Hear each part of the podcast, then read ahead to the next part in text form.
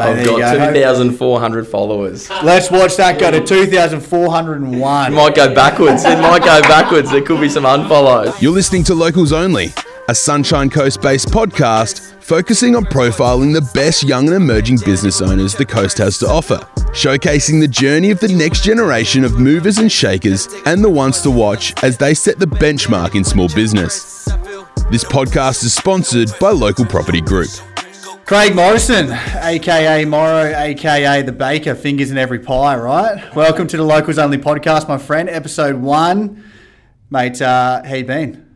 Mate, been good. Try not to eat donuts. Put a bit of weight on, actually. Oh, so the, the baker is more than just um, more than just the fingers in pies, mate. I guess um, episode one really exciting for us. Um, you got the call up late. It was supposed to be one of one of your good mates, Sully, was supposed to be episode one. I think he got uh, got a bit nervous about getting the microphone in front of him. So appreciate you being episode one, mate. Episode one, basically the, the purpose of the podcast is talking to local business owners, um, particularly small business. You know, we're looking at guys under 40, um, and thereabouts. Hopefully you're under 40. I should have checked. Shit. Only made by a couple Yeah, of I should have years. checked it first. Um, but mate, I guess what I want to really talk about today is just learn more about Morrow, right? The, the origins and sto- origin story, your journey thus far, what you're up to, again, what fingers you got your pies in, and have a bit of a yarn, mate. So, how's business feel at the moment?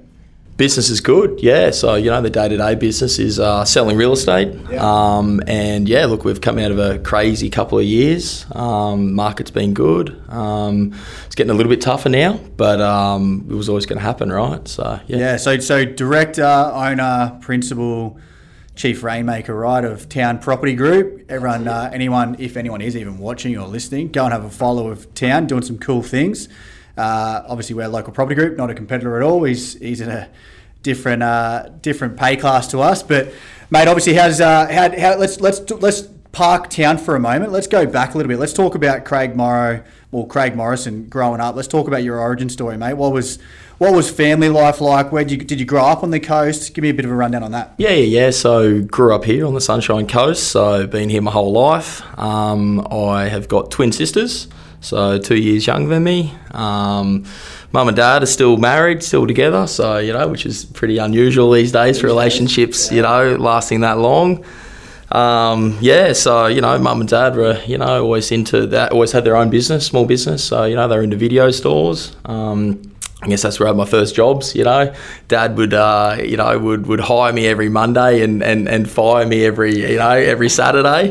What was your early rate? Uh, mate, I can't even remember. I, uh, I, uh, yeah, I used to eat more chocolates and chips in the shop and give away more freebies than, uh, than I probably was worth. How good. What was it? Was it like a blockbuster or just like a local video shop? Yeah, um, wasn't a blockbuster. It was a competitor. Yeah, so um, yeah, they were called Leading Edge and you know Go Video. They- You know, they had quite a few different video stores. You know, So what happened? Let's let's touch on that because that's probably a pretty uh, interesting story to talk about in itself, right? So obviously parents had parents in business, so you're around you're around operational stuff for quite a while, like business, and probably developed how to run a business from an early age. Yeah, yeah. Look, as a kid, I mean, you know, you know, uh, whenever it rained, obviously the video stores were extremely busy, and you know, I remember weekends where myself, and my sisters would be sitting, you know, under the counter or you know, out in the back room for for hours on end, and yeah, it was it was always good, sort of, you know, seeing mum and dad operate their own. Um, you know, and I guess you know over the years, um, the video stores didn't turn out very good, um, and you know that was kind of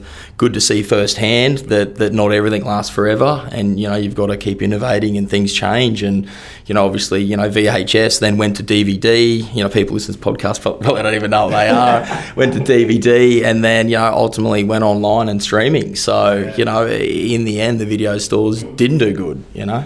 Well, the funny thing, Netflix, right? Netflix's origin story, they started off mailing DVDs out. Do you remember that? Before the online streaming, it was like they'd mail you out a DVD and then you'd have to send the DVD back. That was the, the OG Netflix story. Have you heard that? Yeah. Yeah. Um, so t- yeah, let's let's talk about that. So so when like from how old did they have the video stores until they until that phase out happened? Did they did they have to get out reluctantly, or were they were they forced out? or No, was- they kind of, they kind of, Saw the- saw they kind of were, yeah. Like I mean, they were kind of forced out in the end. I mean, it was sort of GFC times as well. Um, you know, mum and dad, unfortunately, you know, didn't make it through the GFC. They kind of had five, five properties, investment properties, and things like that. I mean, look, I didn't miss out as a kid. I had motorbikes. I had, you know, they bought me a set of chrome wheels, for my first car. Yeah, yeah, yeah, the VL Commodore. Um, yeah, so I mean, you know, I didn't miss out as a kid, and I saw all that, and then yeah, they had that happen. The the properties and the GFCs and the interest rates, they were hitting credit card after credit card to make the payments, and in the end, just you know, hand the keys back, you know, to, to, to, to the family home and five houses. So, you know, I guess a lot of that has kind of put me to who I am these days. You know, What? How old were you GFC time when all that was happening? oh, I I would have been, you know, 18, 19. Okay, so you're old enough to know shit. Shit's getting real here. Mm-hmm. Things are getting tight. You can see your parents probably struggling. I mean, glad to hear that your parents are still together after that as well. That's probably an interesting point to make. But I mean, ultimately, for an 18, 19 year old, that's a like, especially coming into business, seeing your parents in business. Like, I mean, do you, again, we spoke a lot off air today about like reflecting back on those things. Do you think that was like an influential moment for you? Yeah, yeah, look, definitely, and and I think um, you know, yeah, it makes makes you who you are today. You know, seeing, right, yeah. and seeing that it can go wrong. You know, I think a lot of people are pretty bulletproof. Um, you know, and they don't, you know, and, and when you're young, you don't have the fear, right? It's like riding a skateboard. You're not scared of, of, you know, falling off and breaking an arm. And it's a little bit like that, I guess, in business. So you kind of need to have that kind of fearless attitude, but you've also got to realize that, yeah, it can go wrong. And, you know, it, it's probably, you know, who I am today in terms of, you know, I am a little conservative with cash flow and cash at bank and leverage. I mean, I don't like finance, I don't like loans. Yeah, um. You know, obviously I've still got got some of them, but you know, it's not something I, I race out and, and, and tick a heap of things up, you know, and it's like if you can't afford to buy the jet ski or buy the boat, my mantra, like with cash, you shouldn't be buying them. I mean, that's that's kind of my my attitude, and you know, Adopted early though. Adopted from your parents, you think? yeah, well, yes, just seeing it go wrong, you know, seeing mum crying, handing, handing over the, you know, the, the the keys to the family home. So, you know, and that kind of also, I guess, made me realise that, you know, it's up to me now as well. You know, they're too old to, to make it back or go again, you know, whatever, 50 or, you know, it's, it's technology's changed. So, you know, if you don't know how to use a computer, you kind of get left behind now. Mate, that's a cool story. I, di- I didn't know about that, that about you. That's, that's interesting. So let's let's rewind. So 18, 19 year old Morrow. Uh, what's your what's your first sort of gig out of school? What do you what do you start doing? Made well, first job was when I was twelve, so I actually started like outside of the video stores. I worked at which is now called Kunara. So it was called the Natural Food Store at Forest Glen. So I was in the fruit and veg department, you know, shackling the onions, putting the bananas out. On the fruiterer. Yeah, yeah. So that was that was actually my first first sort of uh, job. Um, but you know, my first real kind of you know full time job was uh, working for Education Queensland in the schools in uh, in technology and IT. Yeah. Okay. And how long was that for? Like what eight, eight what 17, 18 we're talking until Yeah, yeah. Once I was finished school, then I was I was into that. At the same time, I was at uni, you know, studying um, IT and business. Yeah.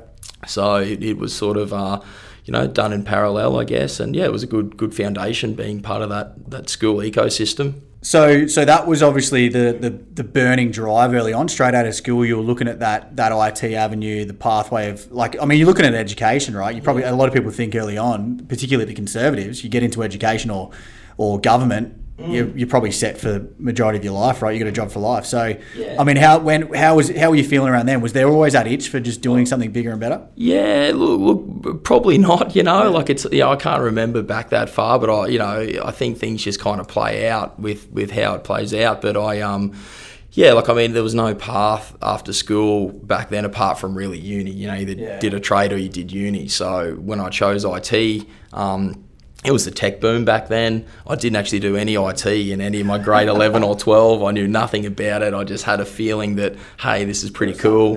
You know, it looked cool. It was like, oh, like, you know, you know, they were all, you know, everyone was making, you know, all this money, dot com, internet. So I kind of launched into, you know, to do that and, um, you know, managed to, you know, obviously get through the degree and, you know, a lot of it was heavily programming and coding. You know, I wasn't very good at that, but I've always had a way to find myself around the right people. Um, you know, like you know, with, with everything I've done, you know, I always seem to, um, I guess, yeah, find a way to be be with the people who know the parts I don't know. Yeah. You know, Find the find the find find the strengths. Yeah, strengths your weaknesses, right? Like if, you can't do something, find someone who can do it. hundred percent, and and and not just sort of um, not just hang on to them, but then add value to them. You know, what can I do for them? You know, Yeah, okay. so it's not just one way traffic. You know, I think a lot of people try and pick people's brains and they they sort of suck their brains, but they don't ever want to give anything back. And I think the key to the key to it all is adding value yourself. You know, where you can. Um, you know. Good networking piece of advice for sure. So so first business, first business was was IT, right? Yeah, yep, we're called BCX. Yeah, yeah, yeah, correct. Yeah, I mean that's a that's a good uh, a good segue. Yeah, my first business partner was a guy called Dion Bester, South African, um, maybe ten years older than me. Probably one of the smartest techs I've ever like you know IT tech guys I've ever seen in my life. He's just a genius, and we worked together at, at a previous company, and um, you know I was probably middle of the pack in terms of skills in IT. You know I wasn't the best, but I learnt. Um, I learned pretty quickly that you know it's not about your technical ability; it's about the customer service and responsiveness and getting back to customers. All these IT techs they were great, but they snuck in. No one knew they were there. They left, and no one even knew it was fixed. Whereas you know, so I started adding a bit of value there, and we worked together for a few years, and. Um, yeah, we sort of had this idea. Hey, let's just go do this ourselves. You know, we can. We think we can do it better. There was no grand scheme or plan. We had about a thousand dollars in the bank account. Um, I jumped in and started it, and he stayed there and kept topping me up with this bit of salary. He was on big salaries as the best tech, so he'd sort of give me a couple hundred dollars a week from his salary to to pay the bills. and you know, we got our first client, which was Pippa Colman uh, Lawyers down in Maroochydore. Wow. It's sort of twenty or thirty lawyers, so we picked them up and.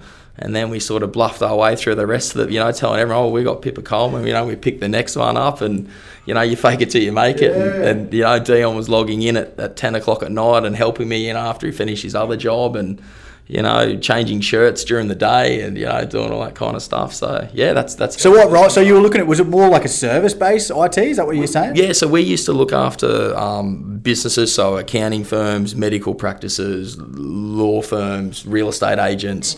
Uh, back then, yeah, it was you know they'd have internal computers and servers. I mean now everything's in the cloud in the data centers, but um, yeah, so we would just basically be you know tech support on some type. Of, we, we were the first to introduce the retainer model, so we kind of came up with a retainer instead of per hourly rate we sort of back then were like, hey, look, you know, give us whatever it is, two grand for the month. We'd work it out on a per user basis.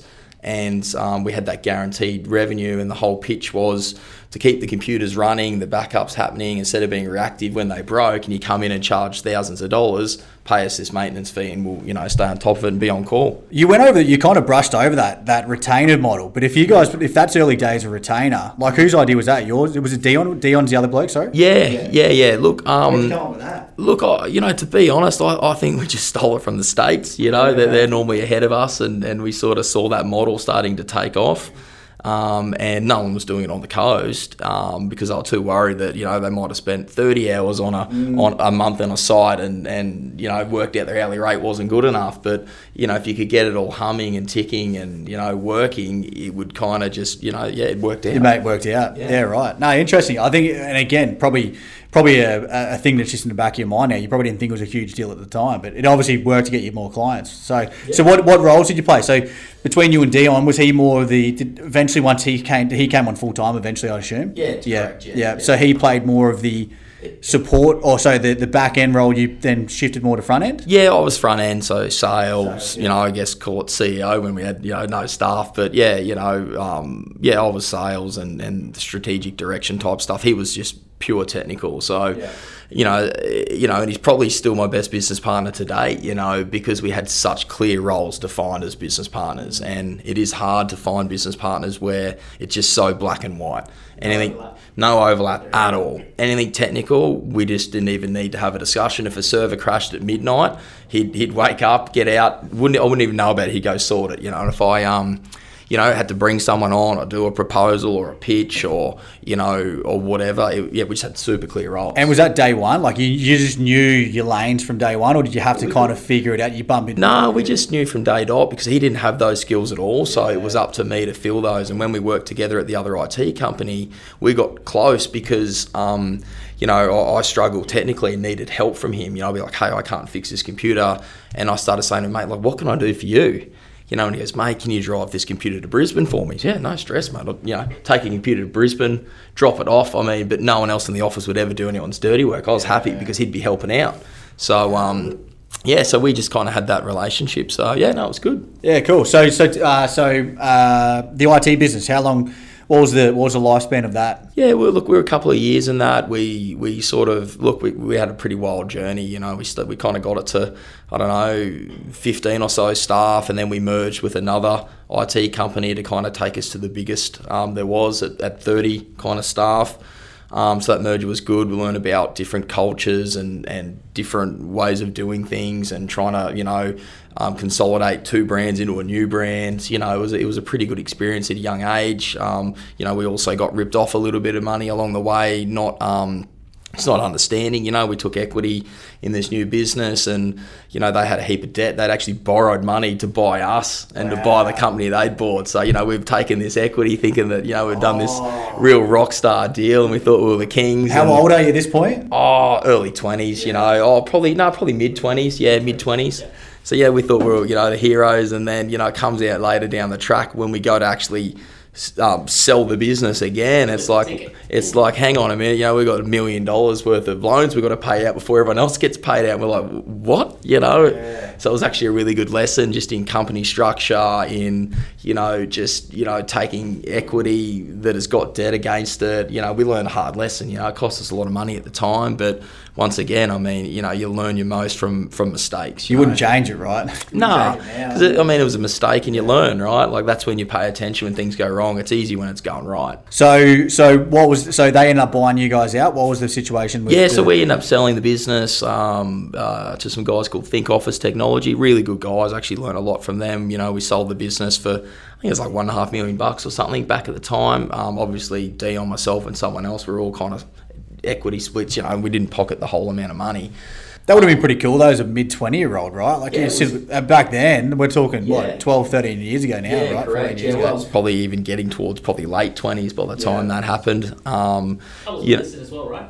Yeah, yeah. So eventually, yeah, it um, you know, we, we sold it to you know then yeah, public listed company. So yeah, so that was good. And then I um, you know, part of the deal, Dion got to no restraint of trade. He got to kind of fly on, and I um, had to hang around and run it for a couple of years. Um, you know, which was a good experience. You know, that's that's when you really, I, I really personally learned a lot around profit and losses and and and CFOs and and process and system because you know we were kind of thought we knew what we were doing, but we were cowboys, right? And you kind of come into this bigger environment where you know you've got to has to be systems focused and to a T, crossing T's and dotting Hundred percent, you know, and it was great. You know, I learned a lot about actually trying to make money. You know, like yeah. like doing revenue is great, but once I saw that and, and actually having proper you know targets and systems and you know like it was yeah it was good good experience you know and yeah. yeah.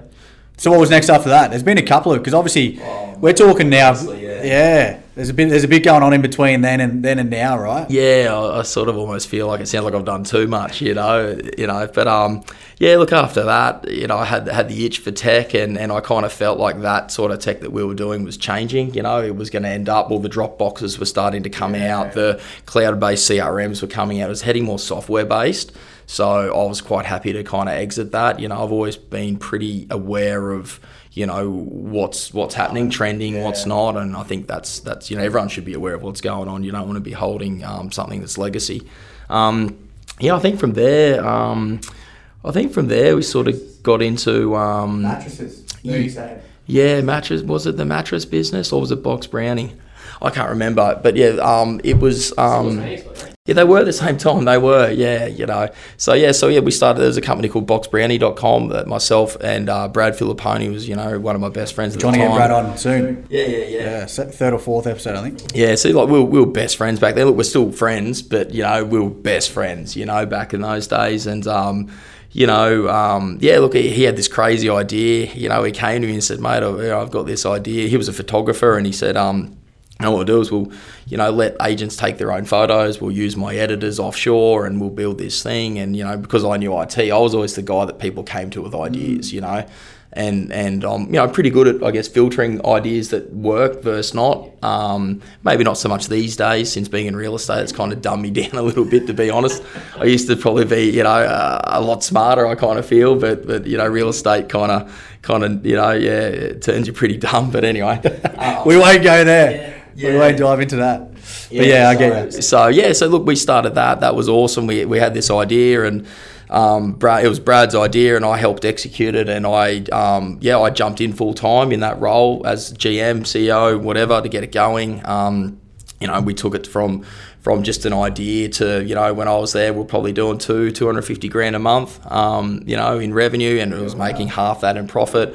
Um, we picked up another partner along the way, a guy I knew called uh, Mel Myers. You know, had the had the the youngest guy in Australia to attend university at like 13 or 12. He, he yeah, very smart guy. You know, the IQ of Albert Einstein, like real just smart. Where'd guy. you find him? Oh, you know, I don't know where I pick him up along the way. I just, you know, I, I just knew him and, and, you know, went and seen him. We, we tried to get the first box brownie um, piece of software built elsewhere and it was a failure. You know, we got, we put 20, 30 grand into the pot. We were trying to build an app, actually. It didn't work. And, yeah I went and seen Malice, mate. We've got this awesome idea. It's you know Brad's idea, but I'm I'm putting it together. Um, you know, and um, yeah, he ended up quoting us to build it, and then I'm like, mate, why don't you just take some equity and come on the journey? So cool. we, we we you know we did that. Realised we needed you know him as well. So he was the Dion, right? You know, yeah, he was the he was the yeah, Dion yeah. from from originally. You know, you need the really smart techie guys um, to pull it off. So yeah, so you know, so yeah, we built that like you know two two fifty k when I was there. I was sort of you know I, I lose interest pretty quick. My my skills, I guess, I think are startups. I like the startups. I like getting them going. I like kind of you know that fun and exciting. And I lose interest when it comes to operationally running it. You know, I kind of feel like I've done my bit. This is boring. So so like more more founder than CEO, right? Like yeah, like the founder. Yeah, I think yeah. so. Yeah, you know, like I yeah, I, I think I'm definitely you know more of a founder and kind of you know good at drumming people up to with the ideas and you know they follow me. Let's go, guys. Mm. You know, let's head this way. Yeah, yeah, you know, and, and yeah, and you've got to obviously you, you've got to have runs on the board for people to want to follow you. You know, um, you know it's hard at the start, but you know eventually someone says, "Shit, that that's a good idea if I'm doing it." So you know it's good. So anyway, so the boys bought me out at that stage. That was a tough decision. I, I just lost interest with it, and I said, "Look, you know, do you guys want to buy me out?" Um, at the time, it was pretty good money. I think they bought me out for like I don't know five, six hundred grand or something. Um, you know, to this day now, like I mean, they're up to I think oh, I don't know if I'm meant to say online or not, but you know, they're, you know, they're up to like yeah, yeah multi millions yeah, per month yeah. um, in turnover. You know, that business would be valued at I don't know, huge, right? Yeah. 20, 30, 40, 50 million. So regrets of getting out of that or just happy? Not, you, were, you were just done? You was Not not at all because yeah. I think it's what you do with the money next. Yeah. You know, if I didn't go on to do other things, yeah, I'd be still going far out. I should have stayed on that. And I knew in my heart of hearts that that was going to be a huge business. Um, you know, it just took off in the US because real estate agents pay for their own marketing over there. Yeah. Like it went far. I mean, we were spending in the early Facebook days, you know, my job was to sign customers up, right, and get it going. And, you know, we were spending 20, 30 grand a month on Facebook back when Facebook used yeah. to really work. And I remember Mel, the partner, he's like, this won't work, you're stupid. And I said, mate, I, I think it's worth a crack because we know who our customer is, they're real estate agents, yeah. we know where they are. And, um, you know, we had a crazy strategy. We went online on the real estate platforms in America, and I paid um, some some offshore guys to collect every single real, real estate email address in the country. We grabbed them, we then dropped them into Facebook, we matched them up back then, and then we ran ads targeted at those guys. So that would have been so cheap back then too. It, like, was, it was nothing. At, at, at, at, one stage, the average spend per month for a new sign up was thirty dollars, and my customer acquisition cost was about eighteen dollars. So we literally just said, just turn it on on, just go. go. And like we just couldn't feed it enough money. We just, you know, we're just feeding it, and yeah, and it was re- it was really cool. Um, obviously, it wouldn't be like that now, but um, it was just that time when fa- people hadn't worked out Facebook marketing, and um, you know, it, it, it, worked for us, and. Um, right product at the right time. Right product at the right time. Yeah, yeah, and then yeah, so that was. harder to launch now, wouldn't it?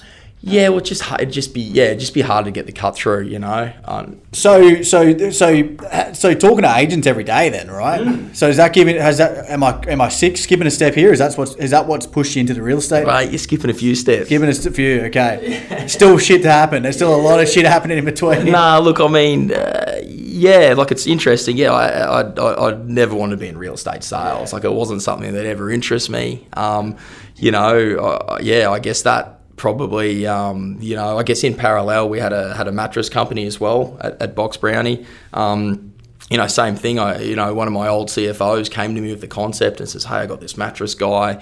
Um, we've got these mattresses in a box. They're, they're foam. They're, you know, they, um, you know, they go in a box. They're, they're shipped Australia wide. It's going crazy in America. There's a company called Casper. You know, we looked them up. We're like, wow, no one's doing it in Australia. So we went down. We, we you know, AH Beard was Australia's largest mattress manufacturer. We did a deal with them where it's just the perfect deal where they would make them on demand for us. We didn't have to carry inventory. We didn't have to carry stock. We could scale infinitely. and they'd ship them. They'd ship them direct. Wow. All we had to do was run This is pre koala days. So, well, this is where I'll get to with koala. So, so this is at the exact same time as koala. So, so what happened is, um, you know, we had the wrong team. So I got brought in. Actually, you know, I'd love to say the concept and the idea. I didn't. I got brought in last. So my old CFO brought me in as the, I guess, the G, the GM Yeah. to, to, to run the business and put it together because I had a bit of tech as well, and I kind of knew how things glue together. Um, had no experience in in online um, like like retail. It's a different space again, Yeah. right? It's tech, and it's not like Box Brownie, but it's different. So we. Um, yeah, so anyway, so we we spent so much money on trying to come up with the brand, the concept, and you know the real learning here is we had the wrong team. And I said to my old CFO who was running Point, I said, mate, we've got the wrong team. The guys who are already in the in the boat. Um, you know, are, are, are just you know nice guys, but they're just the right. They're, they're just they're not they're not the right guys. And that was a big lesson where you know if we had the right team, we probably would have been Koala. And so we're getting ready. We're spending all this money on marketing. We use the marketing company out of Brizzy. Spent like 120k. All this branding. It was called Sommuto, S O M M U T O. And I couldn't say it. I couldn't spell it. And you know, I sort of said to all these guys, I said, guys, like, what's with this name? Oh, it's Latin for changing sleep. And they kind of gave you all the big fluffy sales pitch. And and I just was like, oh, it's the wrong name. And I should have dug my heels in there, and I didn't. And so we had the best product. It was way better than Koala's product. We had better. They were bringing stuff in from China. They were trying to use, you know, we had a way better product. Anyway, we're getting ready to launch this rocket, and Koala launch, bang! Like a week or two before us. Had you heard about koala? Was Hadn't there heard rumbles? anything. Nothing. Hadn't heard nothing. Just out of nowhere, bang! They had this wine video where I still I've never yeah, forget great marketing. Great. Correct. They had this, and they were just they were literally just better marketers than us, right? And this is the big lesson that marketing generally trumps everything, right? They were just better than us, and they um, they had this uh, this glass of wine they sat on, on on the mattress, you know, chicken or pajamas, whatever, jumped up, landed on the mattress, and, and it didn't spill, and it went viral. It had millions of hits. They had a way better name, koala, cute, cuddly, friendly. Um, and they were going hard on socials and you know it, it was it was a good like we still had an okay business like we were doing i think 150 mattresses a month or something like it's still 150 grand a month type business but it didn't it just didn't fire like koala and they they You know what's funny? Sorry to interrupt you. I've still got in my favourites. You'll be able to see it up here. Zero to 13 mil, 12 month. I'd le- I read that probably once a year, that article on koala. as good as koala no koala you know because because i was on the end of a flogging so um you know and um you know At least you're humble about it now. It's all good. Yeah, look, and they were just better than us, and they had a better team. They, they, they had better marketing. They we had a better product though, and this is where it's a big lesson in life: is our product was better, was way better. It was a comfier mattress, but we still lost. Yeah. And in the end, you know, um, you know, yeah, in the end, like I, I sort of, sort of said, look, you know, I actually made the call to, to the original CFO. You know, I said, look, guys, I, I think that you know we've missed the boat on this one, and you know, I'm happy to give back my shares, and you know, 'cause I was getting paid a pretty substantial amount of money as well to be running, and I just said, look, I don't think it's the right play. Um, I'll leave it with you guys, you know, if, and so I stepped out. Um, and then they, you know, uh, a month later sold the business because they, you know, yeah. so they, they, I think they sold for like, you know, five hundred grand. They, they broke even or whatever it was. to Jeez. get Are they still running? No, no, no, I don't think so. That's so incredible. that was- That's a cool story. yeah, that was you know, and, and as I say, yeah, a lot of lessons learnt um, on that one, and yeah, like koala were just A graders, you know. Um, who knows, right? If we had been a couple of months earlier, like timing's everything, right? As well as But again, as you said before, great product, shit marketing, you're screwed anyway, right? So. Totally, at the end of the day, and you had you had in the gut feel that the team just wasn't right. team wasn't right and the name wasn't right, you know, and, and I think, you know, a lot of people can get caught up on names. So I'm not saying that that's what you do, but, you know, something you can't say and spell uh, is is against something as simple as koala. you know, it's pretty hard to beat them. Koala's a good brand, yeah. I mean, I mean, just for, just alone. What's that? What's that timber company? Recycled recycled plastic, Mobile, whatever it is, Mobu or whatever. Mobile, yeah, that's it. Yeah, Something. there we go. We're all saying we're all saying something different. Um, is that me dinging there? Or is that you dinging? That's me. My time's up. Oh, is it? I think I want to turn off. That's all sweet though. We're still recording on here. So, um, all right, mattress stuff. Let's uh, let's keep it going from there. What's what's next? mate. I think that the next step was from all of that was to get into property. You know, that was that was the the next big step, and um, I uh, yeah always always had a passion for property. You know, I love the concept of property developers. I had, you know, because I was in IT, I had lots of friends that were in that space. I had one of my good friends, um, Scott Juniper. You know, the Juniper family. They're you know they've built tallest building on the Gold Coast. Um, I used to do their IT. You know, they were one of our biggest clients. They had hundreds of staff. Um, so you know, I used to know all these guys as a trusted advisor from a tech point of view. So I kind of had the trust of of a lot of people when it came to tech. So. Um, yeah, so you know, I, said to Scott, I said, you know, we were actually sharing an office at the time. Unfortunately, he, um, you know, kind of managed to keep his shirt, but just through the GFC. Um, and um, I um, I put him, him and his business partner at the time up in my IT office, um, and also Sommuto office as well, like over a few years. Yeah, so they were in there just sort of, you know, in the corner type thing. Yeah, just taking a little space. Yeah, I don't even think I charged them to be honest from memory, just because I, I kind of I kind of wanted to get into property, and it was always good having those chats. So yeah, he um, I said to him, I said, mate, like you know, cut me into a property deal. You know, I want to be a developer, and and he laughed at me and he said, "Mate, you're kidding, right?" I said, "No." He goes, "You had no value. Like, you know, you don't really, you don't really have." And, and he's very just straight, just bang. You know, he goes, "You don't really have any money. You know, like like from a development point of view, like to be a developer, you know, you, you really need some money to get going. He's like, you don't really have any money.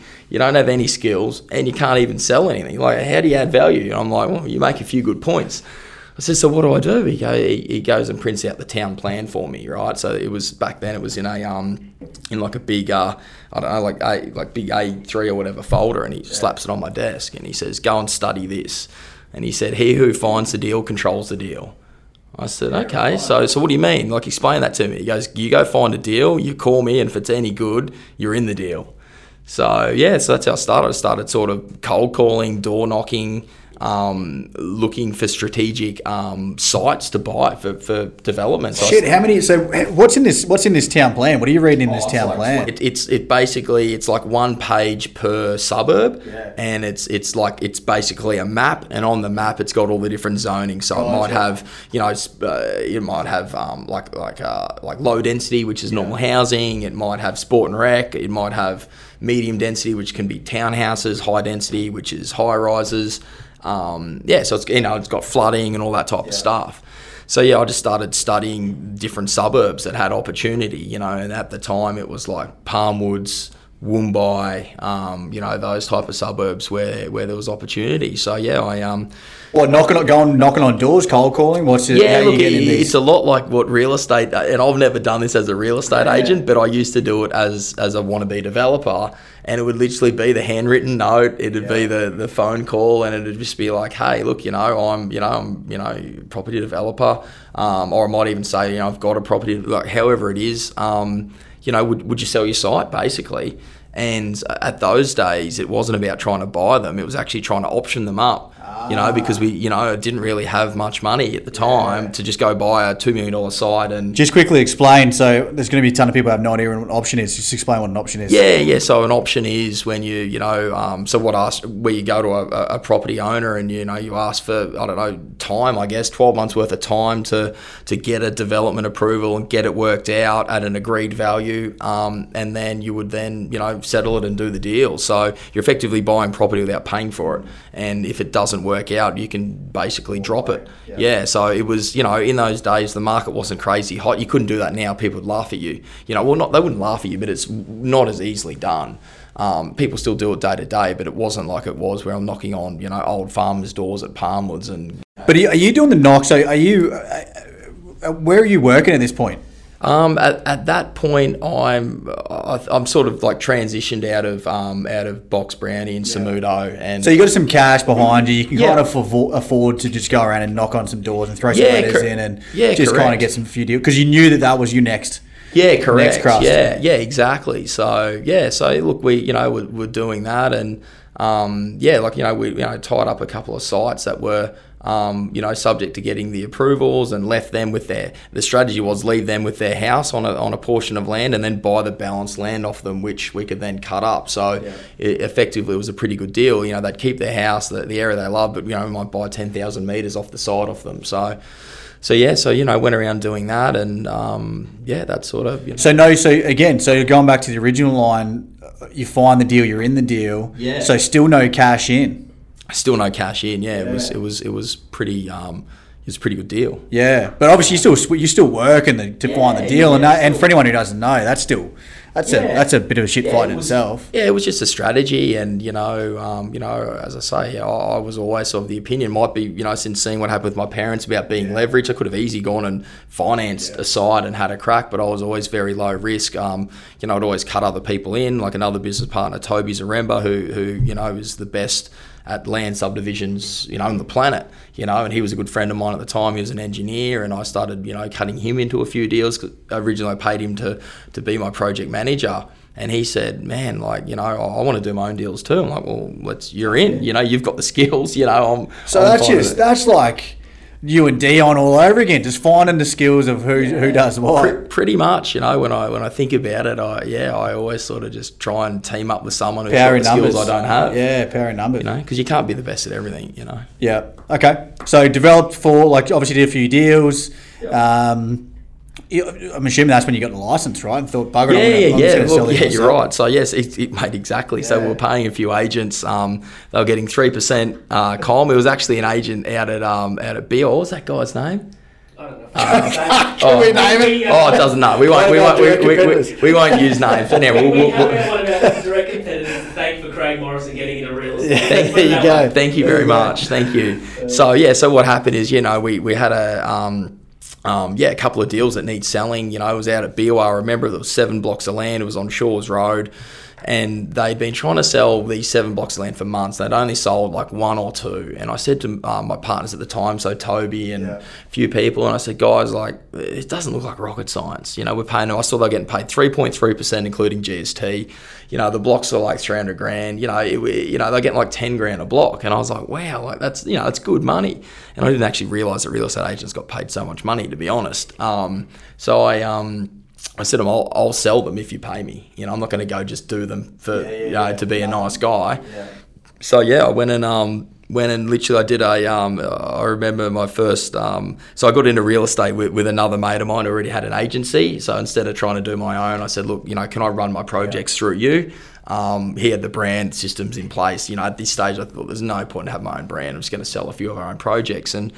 I did an open land, and, and my mate at the time who owned the agency, he's like, an open land? I said, yeah, I don't know. We'll, we'll set an open home time for a block of land. I'll drive out and stand there and see if someone turns up. Anyway, lo and behold, a guy turns up, buys a block off me, the first open land. I didn't even know what I was doing, really, to be honest. And um, yeah, sold the block of land and said, how good's this? So, Again, just thinking outside the box though. Like, I don't think there'd be too many advertised open home times for uh, for a block of for dirt. a block of dirt. just mate, you talk to someone, just go drive past it. that wasn't even built yet either. like, you know, yeah, right, true. You know, it was off the plan. Yeah, so- okay. So obviously found a bit of a knack, found a bit of a niche in. Hmm. in do you know- oh, actually, quickly, we still charging the other guys, or we like the the guys you were, you were with the three three point three percent. Ah, did have a deal, yeah. Okay, yeah. that's Curious, curious. Three point two. Yeah, no, I, I did it two and a half. I said, "Oh, look, I'll, I'll you know, because I had to have, there had to be something in it for them, you know." I said, "I can save you guys some money as well." And because I'm in the development deal, mate, if the phone rings at four o'clock on a Sunday and I've already cracked two, and I've already cracked a beer, I'll put the beer down and I'll drive out there and I'll try and sell the property. Whereas, you know, I couldn't rely on the agent who was you know potentially taking the orders. You know, so yeah, that that was the big kicker for them is that you had someone skin in the game, putting everything into it. How long did it then take you to become number one recommended agent in Beerwah? Mate, you know what? About, about a week or two, yeah. No, look, I mean, and that was just off the back of, you know, we, we then had a few projects in Beerwah. you know, we did seven lots there. We did, uh, uh, I can't even remember how many was in Evergreen, 27 lots, you know, like, you know, so. And a lot of these came back around, right? So they, these guys would come, they'd buy the land off you. And then you'd respin the And then- yeah, exactly. Correct. So You it's- had all their data and- So you you were you were establishing what they were doing before they purchased. Like you were, you were identifying, okay, these guys are building to sell. Yeah, no, like honestly, not really. I, I would just always like I just always try and do the right thing by everyone, you know, and and you know I've always done it. It's it's always a long term. I wouldn't even call it a strategy. It's just how I am, you know. And I'd always, you know, once you do the deal, when they'd call you, and you know, sometimes you know they might be annoying, you know, calling you chasing up for some sort of easement document or something. Six months later, where there's a lot of agents just go, "Oh mate, I've sold, I've been paid." I'd always just keep trying to help, put them in contact with builders, just you know, adding value, you know, I guess wherever you can. And yeah, like you know, they they got respun. A lot of them and came around and they'd call me, and then like obviously the market kept going up, so everyone was in front as well. So, um, yeah, So when did when did so uh, that's obviously a, a like a period of time. When did when did the town come along? When did you go? Do you know what? Let's just let's just do our own thing. You know what? Like we d- we're doing the land, and then in between that was a high rise. So I did a high rise with Scott Juniper. Uh, we did two high rises actually. We did one in Alex called Beach Life. So seventy million dollar project, uh, fifty seven units. Um, it just went to plan. You know, we we I found the site, funnily enough, and it was over a long lunch in in Noosa. You know, I'm at Locale um, having lunch with a, with a mate of mine who was an agent, and he said he's got this site coming on, and Scott had mentioned it to to me before and said you should try and track it down. I didn't have any luck, and you know, I remember walking outside and calling Scott, and going, mate, I found that site. I said, what can we afford to pay for it? He goes, mate, just trap it however you can trap it. So anyway, we went back in, obviously shouted the next round to try and juice them up, and um, yeah, we trapped the site, seven million dollars, and um, you know did the deal on the spot basically, and um, you know, and then that's when you know I sort of said to Scott, okay, how are we going to fund this? He goes, mate, this is easy. We just need to raise you know raise some capital, some investors, and um, you know put you know put them in the deal, and you know Had you been in that space yet? uh, not not at that level, not at high rise level, no. So you know, once again with someone else, Scott. Um, you know, but so I found the deal. Um, yeah, we raised nine million, so the site was seven. Some marketing money, stamps, bit of buffer. Raised nine million through you know local local business people um, in in like a week or two. You know, so we got that money together, settled the site, designed the building, and sold it off the plan. We had to sell thirty mil off the plan to get to get the build out of the ground. So we did that. You know, we just kind of it was just a perfect plan that, that, that you know the the feasibility or the the build everything just came in perfect. How long does a project like that take? Start from sort of Four- signing four years. Yeah, okay, Four gotcha. years. You know, it, it was a slow grind. Um, you know, so that happened, and you know, we gained a lot of experience with the projects, and I guess that's where kind of town came in. So I was had a crossroads there with Scott. Um, you know, we'd done a couple of others together, and you know, he he. Um, you know, he, he his pedigree, he just wants to be huge, right? And he was going really fast, and you know, I was kind of you know, back to my family. You know, I was kind of like, okay, I'm pretty happy with what we've done. We've done a handful of projects. He, you know, he's just he's got another 20 high rise on the go now, and I just said, look, I'm, you know, I was at that crossroads where I could have probably stayed with him and, and kept doing that, and then that's where kind of town got born. Um, COVID hit, and we launched town literally week one of COVID. Familiar? Yeah, wow. Literally, yeah, probably launched about the same time. So how was how was that? It was great. Yeah. Yeah, it was awesome. I love that couple of weeks of just feeling Yes. free. Yeah. You know, I surfed every day. like life was good, and um, town was actually originally meant to be project specific. So we're going to actually go around and sell. Because when I was with Scott doing those, I kept getting approached by other developers saying, "Hey, can you come and sell our project?" And Scott was always like, "Mate, you can't do that. Like, you know, you you know, your priorities with us and, and the syndicate and what we're doing. You know, that's a competition, and I respect that." And we've missed out on you know millions of dollars worth of commissions, I guess, um, because of that, and that's okay. Um, but yeah, so town was meant to go around and sell other high rises, and you know, COVID hit and all the projects stopped for that couple of months. And I thought to myself, well, you know, as bad as it sounds, I thought, well, people, if this COVID thing is real, people are going to need to sell their house. So I need to pivot really quickly and focus on That's a mental thought you had. straight away. Yeah. Jeez. I thought to myself, people, well, because we were in the projects as well, and Yeah. you know, I, I, um, we had beach life. It hasn't settled yet, so it's Mm. nearly complete. And Scott rings me and says, "Mate, can you call all 57 buyers and find out how they're tracking?" I said, "What do you mean?" He goes, "Mate, find out if they can afford to settle." I'm like, "Shit, okay." So I started dialing through, and everyone's out. Like, mate, oh, it's going to be tough. But they couldn't get out; they were locked in. Yeah, but we yeah. wanted to still find out, and you know, it was all of that that was going on. And then, yeah, that's when I thought, you know what, the play's actually to just try and sell a couple of normal houses. So we um, launched one house in Buderim, $2 million house, week one of COVID pretty much. And the seller was like, mate, I just want to sell it. You know, let's just test it. And I said, you sure? No one's launched a property on the Sunshine Coast since COVID started. You know, what do you want to do? So yeah, we launched it and sold it really quickly. And I was like, okay, probably probably should have cottoned on a little bit more because they kept selling quick. Is this Illawarra, by the way? Illawong, yeah, yeah, yeah. Illawong, that's what it is. It was it, Illawong, Illawong, sorry. yeah, spot on. Yeah, I think at 23 Illawong. Yeah, yeah, Yeah, yeah, yeah, yeah. Went through that house. Yeah. With uh, old mate. Anyway, so there you go. Yeah, interesting. So that was your first resi sale. Yeah, yeah, at town it was. Yeah, Yeah, yeah, yeah, cool. yeah, yeah. So Um, and obviously, like, so no office and stuff back then, right? You're kind of just working from the lounge room and just on the road. Yeah, yeah. Yeah, I mean, in the end, I actually got sick of working from home. You know, I kind of wanted to get back into an office Yeah. environment. Um, you know, I think I think everyone will agree it was fun for a while, but you know, it is nice just coming to work and just sort of, you know, Getting to work. getting yeah, getting it knocked out and Yeah. you know, yeah. So town now, you got um, what four, four or five blokes now with you. Yeah, we've got five agents. Yeah. Yeah. a couple of um, you know, I guess PAs or EAs, Yeah. and yeah, And was that always kind of the goal, or were they just mates that went, mate, we like look, do, just- like yeah, mates that I've worked with before, just you know, like-minded people. I mean, you know, the goal at town, and you know, to be very clear, it's different to what you guys want to do, right? Yeah. We don't want to grow it. We want to keep it small. We want to keep it tiny. Um, you know, I don't want to have you know hundred staff again. You know that I've got to manage. Um, you know, so yeah, we've we've said no to a lot of people wanting to come on board because we just want to keep it small. Um, we all work together collaboratively. Um, you know, the the town vehicle is is really there to support you know the development space and, and, and what's going on there as well. You know, our interest is still in property development as well. Yeah, cool. so a few more projects on the go. Yeah, a few more projects, but it's good cash flow, real estate. Um, you know, as you guys know, you know, you, you know, it's hard to be a property developer without cash flow. Mate, let's uh, let's cl- close to wrap it up. A couple of things I want to probably find out about you as an individual now. I mean, hell of a story, but let's talk about all the cliches, right? Like routines and gym and um, you know reading. Are you into any of that? Any of that stuff? What do you what do you what's your sort of day to day self development look like? Ice baths. Ice bath saunas. Nah, look, I think routine, um, you know, is is critical, and I find I'm at my best when I am up early doing some type of exercise or surf. Um, you know, I'd like to say I'm, I'm doing something like that every morning, but sometimes, you know, if I don't feel like it, I just don't. You know, um, but yeah. yourself up for it. No, I don't even anymore. Like you know, like if I like you know if I wake up and I just feel like going for a walk with the missus, well, that's just what I do. You know. So, um, but yeah, when the surf's on, I'll definitely always surf. Um, you know, but yeah, like I find, um, yeah, I mean, it's it's it's you know, you need that bit of um, you know balance with things that you enjoy doing outside of work.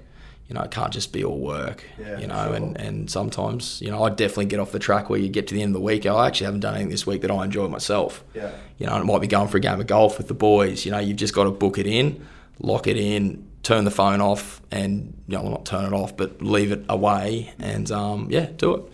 How's the energy then? I mean, obviously there's there's a lot happening. Like, how's the how are you balancing? Oh, because I can, I'm I'm look I'm listening to that and just going, man, that's just yeah, how? I mean, I mean, and look, we've all we've all got the same hours in the day and all that crap. But I'm kind of looking at it going, what's what's fueling you? What's the you know what's the end goal? Is it is it you know the financial freedom stuff? Is it like you know inheritable? What's the word? What's the word? Generational wealth. It's that kind of stuff. What is it?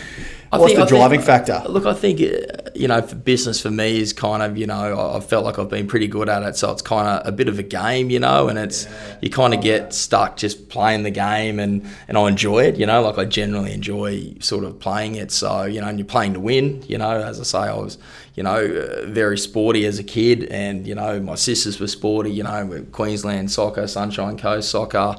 Um, my sisters were, you know, first and second in, in beach flags for Australia. You know, you know, as twins, you know, one, two. So you know, we're a very competitive, sporty family. So I think that competitiveness of um, just you know always wanting to you know I guess win you know and, and, and do the best and yeah I mean I you know it's a bit like the real estate side of things like you know uh, you know once you kind of doing all right you want to keep doing all right yeah yeah you don't want to let it go so but yeah look I mean life's changed a bit like I've, I've got a wife now uh, Jamie and um, you know we're, we're halfway pregnant now as well so um, I think things, you know, I'm, I'm, aiming for things to change and not be as work centric. And, and, you know, I mean, you don't want to just be on this hamster wheel forever where you're just trying to buy the next flashy thing or the, the big or whatever. You've got to hit a point, I think, in your life where you're happy with what you've got and, um, you know, try and enjoy it. Because I'm 37 now, 38 now. Mooney's just pointing up. I always try and typical, Always typi- wonder typ- after me, mate. ty- Just remember typical salesperson trying to trying to fluff it up a little bit. So um, yeah, so you know that's No, awesome, man. Look, hell of a story. Mooney, anything else to add there, mate? What uh, anything that he's held back on? Any no, any no. any funky stories to share? No, no, no. I think uh, I think his uh, it's a it's a polished and professional story. I still remember the Craig Morrison and the uh, supercharged VL Commodore yeah yeah. cruising around surfing every weekend. We won't go there. But, What's the uh, car? What's the car But now? amazing transformation, right? Like you know, from, Yeah. from when we were young to where you are today. It's Yeah. as someone that's been as close to you as I have. It's it's inspiring for me, let alone other people that watch you from afar and don't really know who you are. So um, yeah, yeah, well done. Yeah, kudos. No, good on you, mate. And, and I was going to say, I'll just you know, with that, I think you, you know, um, you know, you do need a little bit of luck along the way, you know, and and you know, I always have the mantra, I don't want to get unlucky, right? Just you know, I just don't want to get unlucky, and I think. You know, some things happen for a reason, like, you know, uh, on the journey that kind of, you know, put you where you need to be. And, you know, yeah. Mate, good finish that. Yeah, I mean, yeah, you don't want to be unlucky, crack a line. I mean, ultimately, luck's what's the what's the definition of luck when opportunity meets preparation or whatever it is? You know, like you just you just it sounds like you're just saying yes to to a lot of things and just taking the taking. I mean, for someone who's pretty risk adverse, you've still taken a fair bit of risk on, but I guess it's been managed and just ta roll with the punches. But mate, good on you. Thanks for coming on. First episode in the bank. Um, where do they find you on socials if they want to watch the journey, mate? Instagram. Uh, Instagram at Craig Morrow. Give him a follow, mate. I've there got go. 2,400 followers. Let's watch that go to 2,401. It might go backwards. It might go backwards. There could be some unfollows. Uh, good stuff. Anyway, mate, thanks again. Good, uh, good journey. Good to listen. Good on you. Appreciate it, brother. Talk to you.